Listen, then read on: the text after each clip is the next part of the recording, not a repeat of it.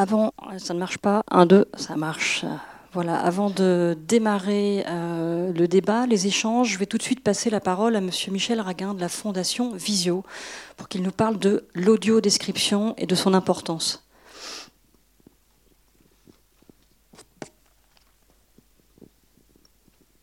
Merci. Oui, bonsoir à tous. Euh, avant de parler un petit peu de la Fondation Visio et de l'audio-description, je voudrais dire... Euh, un petit mot sur le film que qu'on vient de voir là. Ça fait la deuxième fois que j'ai vu ce film, parce que j'ai vu en avant-première à Paris, on avait discuté un petit peu tous les deux ensemble là. Et j'ai ressenti la même empathie euh, à le voir une deuxième fois, si vous voulez, devant la détermination de Laurence à, réaliser ses objectifs. Euh, et surtout, c'est quand même pas banal. surtout dans un contexte qui n'est pas forcément facile à vivre, qui est la gestion, la direction avec son mari d'une entreprise, euh, enfin d'une exploitation agricole, euh, avec des garçons élevés, ce qui n'est pas forcément facile non plus. Et tout ça en vivant, en vivant bien, en, faisant la fête, en picolant un petit peu, en, fumant beaucoup. Euh, tout ça, c'est quand même tellement naturel qu'on en oublie le handicap et pourtant qui est présent. Finalement, ça se fait, c'est tellement naturel que ça se fait sans, compassion, sans misérabilisme, tout ça oublié. Voilà, Madame euh, Dubois, vous êtes vraiment une très grande dame. Vous êtes formidable. Voilà. Alors maintenant, pourquoi Fondation Visio est là? Ben, C'est tout simplement parce que la Fondation Visio a participé, voilà, participé à, financer l'audiodescription du film. Euh, c'est une des activités de la Fondation. Mais l'audiodescription, c'est quoi? Ben, C'est un ensemble de techniques qui permet euh, de joindre une piste sonore supplémentaire qui est entendue que par, les, par la voix orale, euh, une description euh, des images quoi, qui est plus accessible par le déficient visuel. Voilà. Alors, Fondation Visio s'est engagée là-dedans et c'est aussi chercher, à chercher aussi à mobiliser le, le monde du cinéma pour les réalisateurs, les, les, producteurs, pour que cette technique se, se développe. Quoi. Actuellement, enfin, j'ai cru lire quelque part que l'audiodescription euh, représentait 44%, 45% des films qui sont produits en 2017. Donc sur 350 films, à peu près, ça en fait 150. Surtout qu'il y a 4 ans, c'était que, 4%. Donc euh, c'est bien, mais il y a encore beaucoup à faire. Quoi, voilà. Alors la Fondation Visio c'est à, trois, trois, types d'actions pour essayer de développer l'audiodescription. La première, bah, c'est ça, c'est de financer le coût de l'audiodescription d'un film. Euh, la deuxième action, c'est d'essayer de de favoriser des, applications ou de la technologie, euh, des nouvelles technologies qui permettent de capter le signal. Donc, par exemple, avec des applications à saisir ou à télécharger sur smartphone. Et puis le troisième euh, axe enfin, de notre action, c'est euh, dans le cadre du festival Premier Plan, un jury spécialisé et qui a pour but de récompenser un, scénario d'un jeune réalisateur. et le prix, ce sera justement le, le financement de description du film. Ça fait trois ans qu'on fait ça, enfin, ce sera la troisième année cette année. Et le premier film qui a été, enfin le premier scénario qui a été primé a été réalisé et a, été audio décrit. C'est un film qui s'appelle Pearl et qui a été réalisé par Elsa Amiel et qui sera projeté en avant-première au 400 coups ici dans le, 27 mars, je crois. Voilà. Bon, pour venir à la Fondation Visio, qu'est-ce, que c'est que la Fondation Visio? Ben, C'est une fondation reconnue d'utilité, publique 2011 et qui a été créée par l'école des chiens guides d'aveugles, avec pour mission de favoriser tout ce qui peut euh, améliorer la situation ou, la vie des, des, personnes déficientes visuelles. Alors c'est vaste, mais la Fondation Visio s'est donné trois actes de travail. Premier axe, c'est la recherche scientifique ophtalmologique, c'est-à-dire qu'on finance des projets de recherche. On fait ça depuis six ans maintenant et euh, on a déjà financé à peu près une quinzaine de projets. Deuxième axe, c'est le financement de la recherche euh, scientifique mais vétérinaire pour que les écoles de chiens utilisent des chiens les plus adaptés possibles euh, au rôle et à ce pourquoi ils vont être éduqués. Et puis le, troisième axe sont les, nouvelles technologies dont fait partie l'audiodescription, mais on a d'autres activités, notamment la canne électronique. La canne électronique, c'est un petit boîtier qu'on positionne sur une canne blanche classique, si vous voulez, et qui permet d'allonger pas mal, plus, d'une dizaine de mètres, si vous voulez, la, détection des objets, des obstacles. Voilà, on a créé, la Fondation a créé une, une petite start-up à Angers, et ces petits boîtiers sont fabriqués à Angers. Voilà. Euh, merci, merci aux 400 coups de nous avoir. Euh, merci, Monsieur Raguin.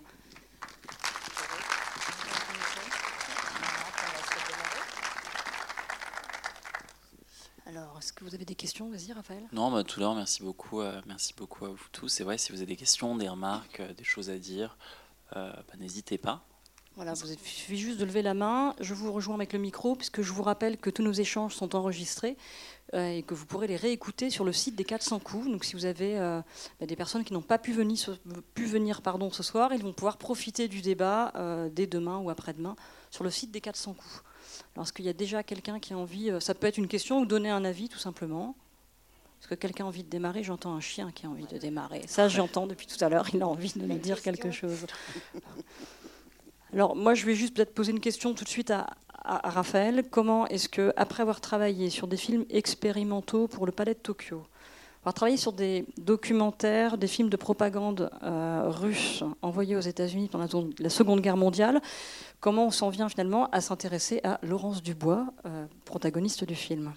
En fait, les films que, j'ai fait avant s'intéressaient avant tout à, des, problématiques humaines en fait. C'est l'homme en général qui m'intéresse. En fait, ce qui m'intéresse dans ce film, c'était Laurence et euh, et dans mes autres projets aussi. Finalement, c'est quelque chose d'humain que j'ai envie de capter. J'ai toujours été dans une réflexion autour de dispositifs pour essayer de trouver une manière de, saisir des moments un peu un peu de grâce, des moments un petit peu volés. Et, voilà, je trouvais que c'était un peu naturel d'arriver, euh, d'arriver sur ce projet avec Laurence. Alors, comment vous êtes rencontrés? Comment, comment ça s'est fait en fait? Alors Laurence l'a rencontré vraiment dans le cadre de ce projet. C'est son voisin qui m'a dit euh, ah, Tu dois rencontrer Laurence, c'est une femme super et tout ça. Il me dit que c'est une femme non-voyante qui fait des sports de combat. Je trouvais ça assez amusant, mais je, vraiment je connaissais absolument rien de Laurence. Du coup, je me dis bon, je vais la rencontrer, puis je me dis que ça peut être effectivement intéressant de faire un, projet sur elle. Et en la filmant, en, en, commençant à la filmer, je me rends compte que que soit elle est non-voyante, soit elle fait des sports de combat, elle est surtout extrêmement drôle, elle est très, très complexe, elle est très touchante, elle est, enfin, c'est une héroïne de cinéma en fait. Et je me rends compte que, bah, que, qu'il fallait que je revienne pour filmer, filmer, filmer. Donc quand j'ai commencé par ouais, une semaine de tournage en me disant que ça prendrait une semaine à tout casser, et ça s'est étalé sur un an et demi. Voilà. Un an et demi de tournage. Donc Laurence, vous avez supporté Raphaël et son équipe pendant un an et demi, c'est ça? Oui. Pas le choix. Vous n'avez pas choisi du tout? Comment ça s'est passé la rencontre avec, euh, avec Raphaël? Ben, Raph m'a été présenté par un, ami commun, enfin par un ami qui était à moi d'abord.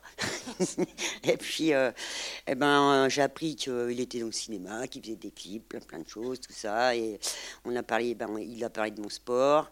Puis il est revenu le lendemain et puis il disait qu'il qu ben, je l'intéressais pour faire un tout petit truc euh, sur bah, sur mon sport et sur moi, quoi, du fait que je sois non-voyante. Moi, je m'attendais à un truc de 10 minutes, quoi. Il va rester une semaine et puis après, basta. Mais ça n'a pas été ça. il s'est accroché et puis, ben, comme il vous dit, ça, il voulait mon histoire et puis, puis c'est comme ça que ça s'est passé. Mais bon, moi j'ai très bien supporté puisque de toute façon, euh, Raph euh, ne, ne, venait filmer que quand j'étais d'accord. Il ne s'est jamais imposé chez moi. Euh, quand je disais que je voulais plus être filmé, il, enfin, il coupait tout, les caméras, le son. Et euh, si un jour il venait, puis il me disait Laurence, on va filmer, je disais non, bah c'était non. Et puis il me disait bon, on verra demain. Enfin, j'étais libre. Et puis j'ai, en plus, il m'imposait pas euh, ce que je devais faire. C'était, c'était ma vie de tous les jours, parce que de toute façon, j'avais autre chose à faire que de l'écouter. Moi, j'avais les sons à faire, j'avais la, bouffe à faire, le ménage. Donc, euh, tu filmes, bah, tu filmes ce que je fais. Et par contre, vous avez embarqué toute la famille dedans, parce qu'on a votre mari, vos enfants. Euh, comment ça s'est passé? Ils n'ont pas le choix, ils habitent avec moi. Je sais bien. ils sont obligés d'accepter, mais ils, sont, ils, sont, ils étaient partants dès le départ ou euh... euh petit Théo, pas trop, lui, parce que lui mettre un micro, c'est quoi ce truc-là Quand il n'avait marre, si tu l'enlèves, après il regardait les caméras, qu'est-ce qu'ils ont encore à tout le temps me regarder? Bon, Lucas, lui, c'était beaucoup plus cool. Euh, mon mari, je vous dis pas, les premières semaines, il était muet. Alors déjà que je le vois pas et en plus je l'entendais plus. Mais après, c'est décoincé, quoi. Il a vu qu'ils n'étaient pas là pour nous mordre et que. Puis il n'a pas le choix. De toute façon, si je lui parle, il faut qu'il me réponde.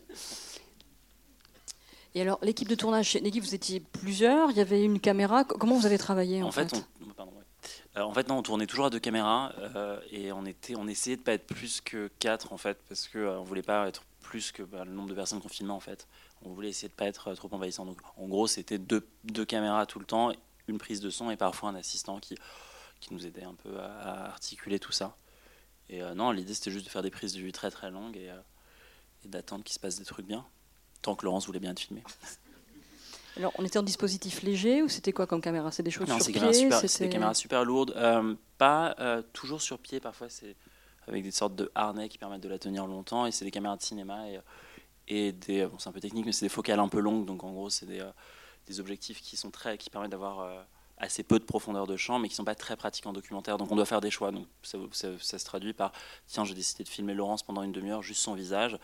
Et, mais je peux pas être réactif ou tourner à droite à gauche. Donc c'est, mais c'est aussi ça qui dicte la grammaire du film et qui nous a permis aussi au montage de se rapprocher de quelque chose de plus proche de la fiction en général ou de narration plus ouais, plus fictionnée en général. Bien que rien ne soit mis en scène. Est-ce qu'il y a des questions dans la salle, des réactions non, toujours continuer seul. Je vous remercie. Euh, moi, je voulais savoir combien est-ce qu'il y a eu d'heures de rush?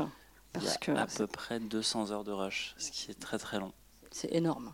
Déjà pour les regarder, non mais c'est-à-dire que pour, pour se représenter la chose, juste pour le regarder une première fois, ça m'a pris trois mois. Juste pour regarder le nombre d'images après me dire tiens qu'est-ce que j'ai envie de faire. Donc le montage a duré deux ans et demi à peu près.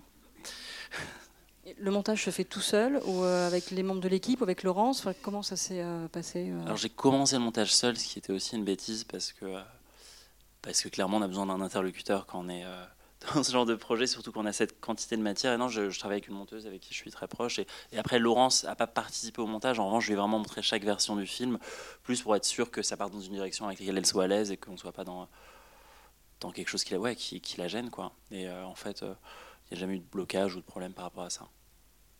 Et Laurence, quand vous avez vu le film, vous êtes dit quoi?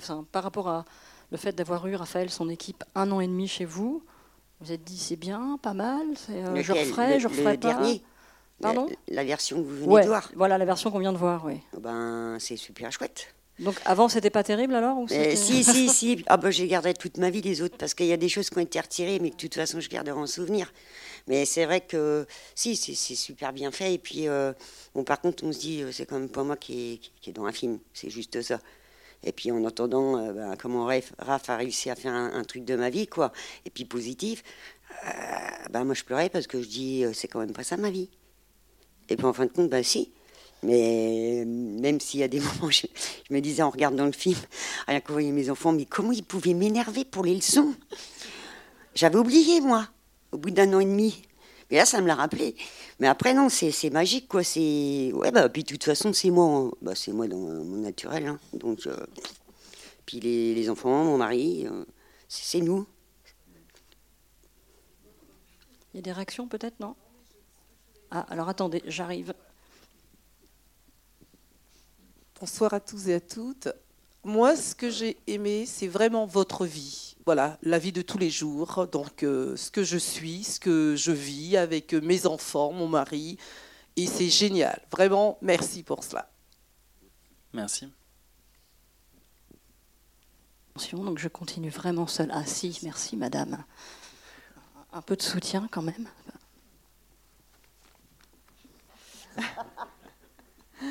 Euh, Françoise, euh, je ne pratique plus le Vovinam Viet comme vous m'avez vu dans le film. Euh, je suis habillée en bleu. J'ai changé, je fais toujours du Viet mais là du Viet Benchi. Alors là, par contre, je suis habillée, en noir, c'est-à-dire que là, c'est art martial traditionnel. Viet Vodao traditionnel, parce qu'il faut savoir qu'il y a une douzaine d'écoles au Vietnam différentes avec des noms. Euh, je ne peux pas vous donner tous les noms parce que déjà, pour les dire, il faut déjà savoir parler vietnamien. Mais pourquoi j'ai fait ça? Parce que c'est ma passion. Et là, j'en ai essayé un autre. Je suis reparti de zéro. Euh, parce que quand on change d'école, on ben, n'est pas dégradé de notre ancienne école, mais on reprend tout dès le départ. Et j'ai recommencé, ben, ça fait la troisième année là, que je suis en Benchy. Ben, j'ai déjà eu mon troisième cap. Je suis près de la ceinture noire. Mon.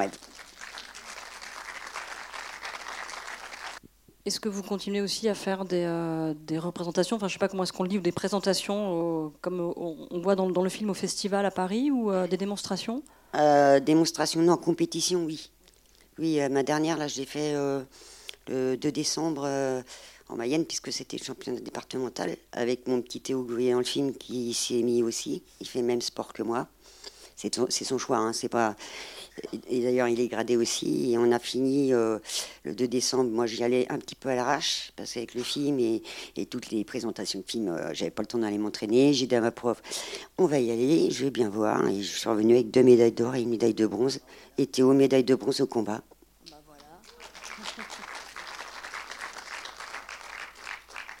et donc la préparation physique est toujours la même que celle qu'on voit dans le film ou euh, ah Oui, toujours. On n'a pas le choix. On n'a pas le choix. Il faut répéter, il faut mémoriser. Faut...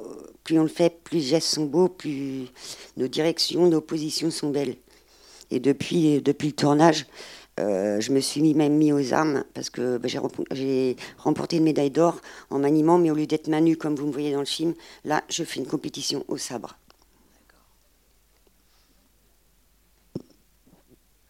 Euh, comment apprenez-vous les gestes à faire? Et comment on vous les décrit? On, on vous, euh, on vous prend pour faire les gestes? Expliquez un peu, s'il vous plaît. Alors, aïe, j'ai pas l'amour à gauche. Euh, par exemple, euh, euh, bah non, tu, eh, tu tiens ma canne et tu tiens le micro. Je prendre Raph en, en cobaye. En cobaye. Comme vous voyez, dans, quand vous, vous me voyez démarrer, quand je fais mon tapto, je l'annonce, c'est le nom de mon Cohen. Après, je mets mes mains à ma taille. Et après, quand je m'avance vers Raph, quand je fais ça, c'est pour lui couper le cou. Quand je fais ça, c'est le coup de poing là. Et si je fais ça, c'est pour lui balancer la tête. Voilà. Après, je me- repère à la voix de la personne ou à son souffle pour savoir où se trouve le visage.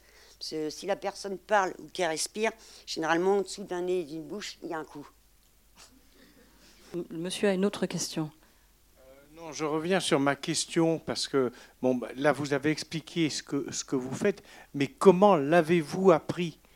Comment euh, avez-vous compris ce que l'on, ce, que l'autre faisait et pour qu'on puisse vous l'apprendre quoi? Moi, c'est ce qui me, ce qui me. Bah, parce que ma professeure m'expliquait, comme je vous disais, elle le fait sur moi. Ah, D'accord. Et après, eh ben oui, elle me fait sur moi, elle me dit Lolo, hop, je te coupe le cou, ou euh, coupe l'exus, etc. Et après, moi, je reproduis. D'accord. Puis après, à force de, bah, de mémoriser, de refaire et de refaire, ben, ça devient euh, instinctif. quoi. Après, euh, quand vous me voyez en compétition, que je fais mon truc à toute vitesse, c'est parce que ça fait partie de mon corps. J'ai même plus à réfléchir. C'est ancré. Une fois que j'ai démarré, ça y est, c'est top. C'est dans le monde, je ne vais pas m'arrêter. Si j'ai un trou, ben, c'est que je suis fatigué ou que j'ai fait la fête. Merci. Aujourd'hui, est-ce que ça a changé quelque chose d'être héroïne, si je puis dire, d'un documentaire ou euh, où la vie est toujours la même ou, euh, Comment vous avez vécu les choses justement? Vous disiez le fait de, de faire les, les- les tournées, si je puis dire, d'aller présenter le film, ça vous prend du temps? Comment vous vivez tout ça? Ça prend du temps, mais bon, la tournée est terminée en Mayenne, hein, c'est des vacances. Euh, C'était c'est chouette parce que je rencontre des personnes non-voyantes, des personnes euh, en d'autres situations de handicap, comme des sourds malentendants. J'ai revu euh, Claire, une amie que j'ai rencontrée lors d'un stage euh, en dit martial, parce que d'ailleurs je fais partie euh, du comité départemental de karaté et discipline associée de mon département. Je suis ambassadrice des personnes handicapées. Et depuis trois ans, donc j'en fais partie et j'ai réussi à organiser tous les ans en Mayenne un, stage pour les personnes en situation de handicap, tout handicap confondu, que ce soit sensoriel, visuel, euh. On a eu des personnes en fauteuil, on a eu des jeunes trisomiques, on a eu des jeunes autistes. Et ça, j'en suis très fière. Et puis, euh, ça leur fait voir que s'ils veulent, ils peuvent aussi. Et ça leur donne des portes ouvertes. Mais euh, ça, donc ça m'a apporté cette chose et je vois comme petite Claire, oui je l'appelle petite Claire parce qu'elle a que 26 ans, euh, quand je l'ai rencontrée au stage, de l'avoir en fauteuil ça me faisait mal au cœur, mais ça lui a vachement plu, mais à savoir que elle, avant qu'elle- qu'on discute ensemble, elle était vachement forte quand même parce que elle, en fauteuil, elle fait les championnats de France de parachutisme.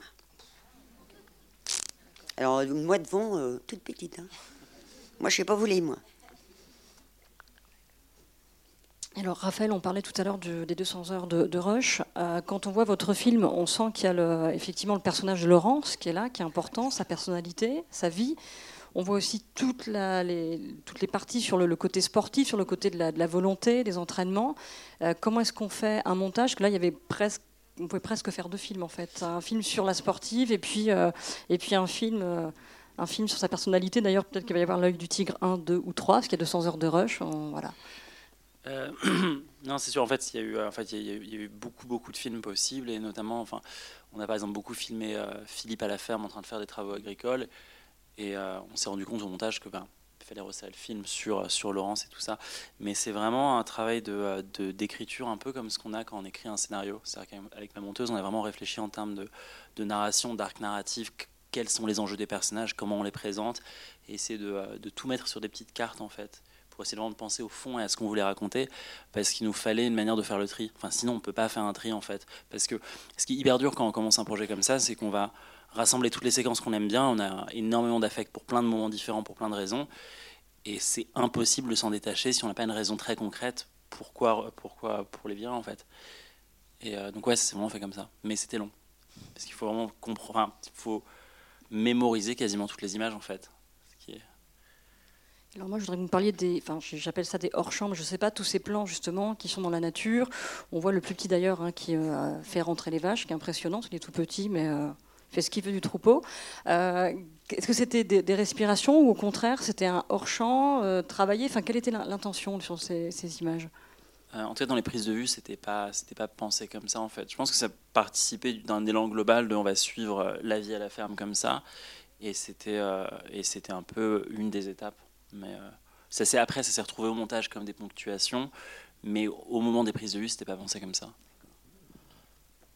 Qu'il y a des questions dans... Parce que moi, en fait, quand, dans, les hors-champs, j'ai vu quelque part aussi ce que pouvait percevoir Laurence euh, en son, euh, peut-être aussi en, chaleur, parce qu'on voit les quatre saisons, hein, on voit les, saisons qui défilent aussi. tout ça, c'est très bien montré dans votre documentaire. Je me suis demandé si c'était quelque part aussi une perception de Laurence ou pas, finalement. On peut... Ah, elle comprend rien. Non, forcément, euh, j'essaie d'éviter en général de donner des, des, clés de lecture parce que. Mais euh, ça peut être, ça peut être lu plus pour capter le quotidien en fait euh, de la famille et de, de, ce qui se passait. De... Non, ça, ça, en fait, ça, ça, se joue, ça, se joue à plusieurs niveaux en fait. Et le, rapport aux saisons a aussi un, aussi un impact émotionnel direct. C'est ce qu'on voit un peu dans le cinéma de Kurosawa où on a un peu des saisons ou, de, des, des éléments météorologiques qui jouent comme vraiment juste des ponctuations émotionnelles et ça se joue vraiment pour parce que ça parce que ça a une charge enfin ça une charge très très concrète alors oui effectivement ça peut raconter quelque chose sur Laurence et tout ça mais j'aime bien ce rapport sensoriel aux images aussi alors, intéressé, c'est la manière dont vous avez réussi à capter euh, les relations familiales et l'amour qu'il y a dans cette famille. C'est-à-dire qu'on voit, enfin, vraiment, on voit très bien la relation avec les enfants qui sont là, qui sont présents, euh, qui prennent pas ça, ce qu'on pourrait se dire, tiens, ça peut être peut-être compliqué, euh, d'aider sa maman dans certaines tâches. Pas du tout, on sent alors il y en a qui rechignent un petit peu des fois, mais ils y vont quand même. Et puis aussi euh, cette relation avec son mari Philippe, quoi, qui, est, euh, qui, est, assez incroyable, sur des petites touches, parce qu'effectivement il ne parle pas beaucoup, Philippe, hein, comme le disait Laurence tout à l'heure. Mais comment est-ce que vous avez réussi à capter en fait tout, ce relationnel? Moi, je pense que c'est, enfin, c'est comme ça en tout cas que je vois le film. C'est-à-dire que pour moi, c'est bon, c'est effectivement un film sur cette famille, mais c'est aussi un film qui, à un niveau plus large, raconte ma relation avec, avec toute cette famille. Et c'est aussi un témoignage de ça. Et je pense que. Euh, bah, je pense qu'on a une amitié qui est sincère entre avec Philippe, Laurence et toute cette famille, et qu'on a vraiment passé un moment ensemble, qu'on continue en fait, parce qu'on continue à rester très proches. Et, euh, je pense qu'il y a une confiance qui, fonctionne comme ça, et, ça se joue sur aussi beaucoup de moments où, comme, disait Laurence, en fait, souvent quand Enfin, ça pouvait nous arriver de venir et de pas filmer pendant 3-4 jours d'affilée parce qu'en fait, c'était pas le moment, qu'ils n'avaient pas envie de faire ça et qu'on passait juste du temps ensemble. Et c'était, c'est avant tout un moment humain dans lequel on a aussi filmé, mais pas toujours en fait. Et du coup, c'est peut-être ça qui a permis de. Et comment est-ce que Philippe a pris le film alors? Il a. Philippe est super fan du film. Philippe a regardé par exemple la scène de la boîte de nuit en boucle, je pense 400 fois. Oui, bonjour Laurence, merci euh, de ce film qui est effectivement très émouvant et on sent euh, votre volonté de faire, de, de, vivre votre handicap et surtout d'en sortir, en tout cas de le vivre le plus normalement possible. Mais comment vos enfants ont vécu le film? Est-ce qu'aujourd'hui ils vous voient différemment? Lucas, tu réponds à la dame, s'il te plaît. Alors, Lucas, on va aller chercher bah, Lucas. il est là. Il... Tu veux descendre, Lucas? Ah oui, il faut Lucas, qui, vous le verrez, a bien grandi. Il a bien grandi. Hein. Il a grandi, Lucas.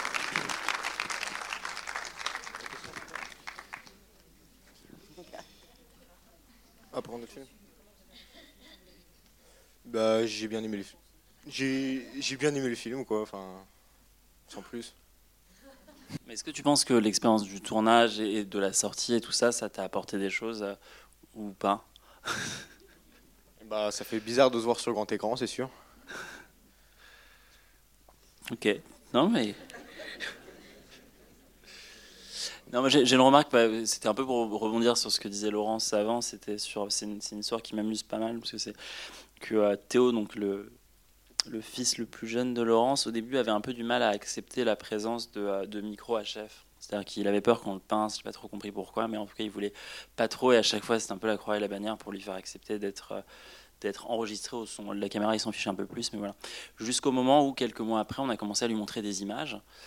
Et, et, il a vu en fait des scènes de lui en train de courir après les vaches. Et en fait, il s'est vraiment adoré en train de faire ça. Et à partir de ce moment-là, c'était vraiment le premier à vouloir être filmé, à vouloir nous aider et tout ça. Il y a vraiment une sorte de, de, transformation de son regard par rapport à ça. Il s'est depuis beaucoup intéressé aux, aux, caméras, comment fonctionnent des dispositifs de prise de vue. Parfois, on le laissait un peu cadrer, tout ça, quand c'était sur un trépied et que ça pouvait pas tomber. Et, euh, ouais, c'est chouette. J'ai l'impression que ça. Enfin, j'aime bien penser que ça, l'a un peu ouvert sur euh, d'autres formes créat créatives.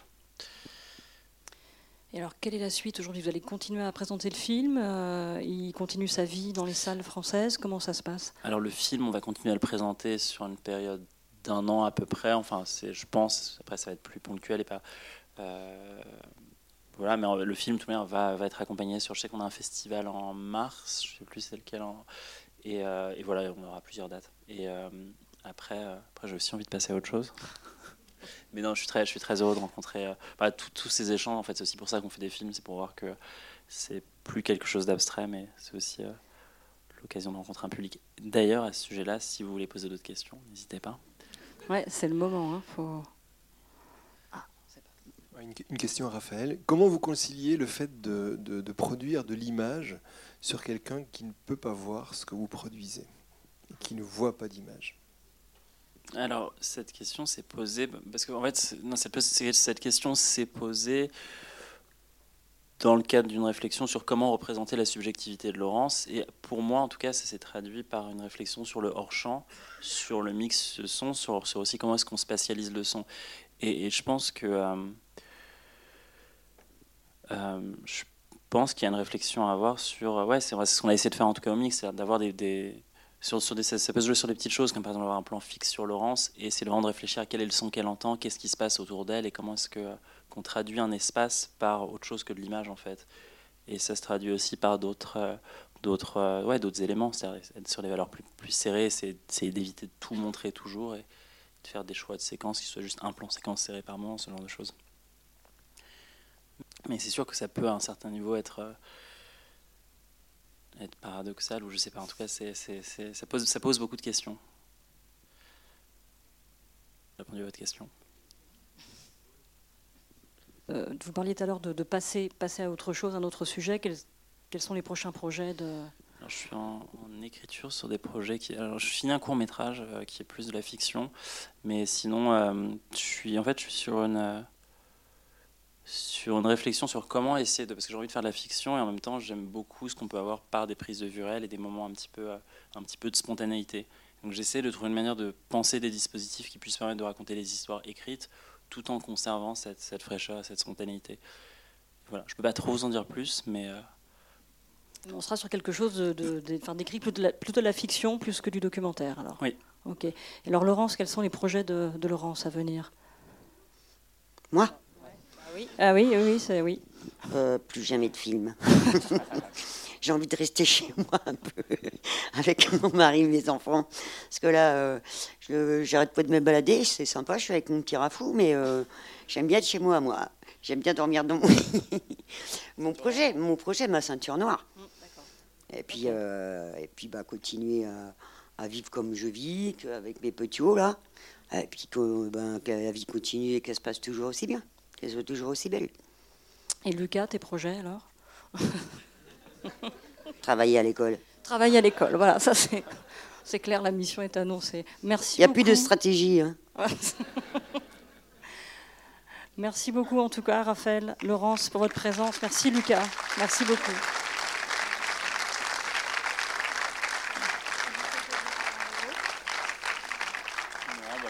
Alors, un petit dernier mot, si vous souhaitez. Un petit dernier mot, vraiment merci.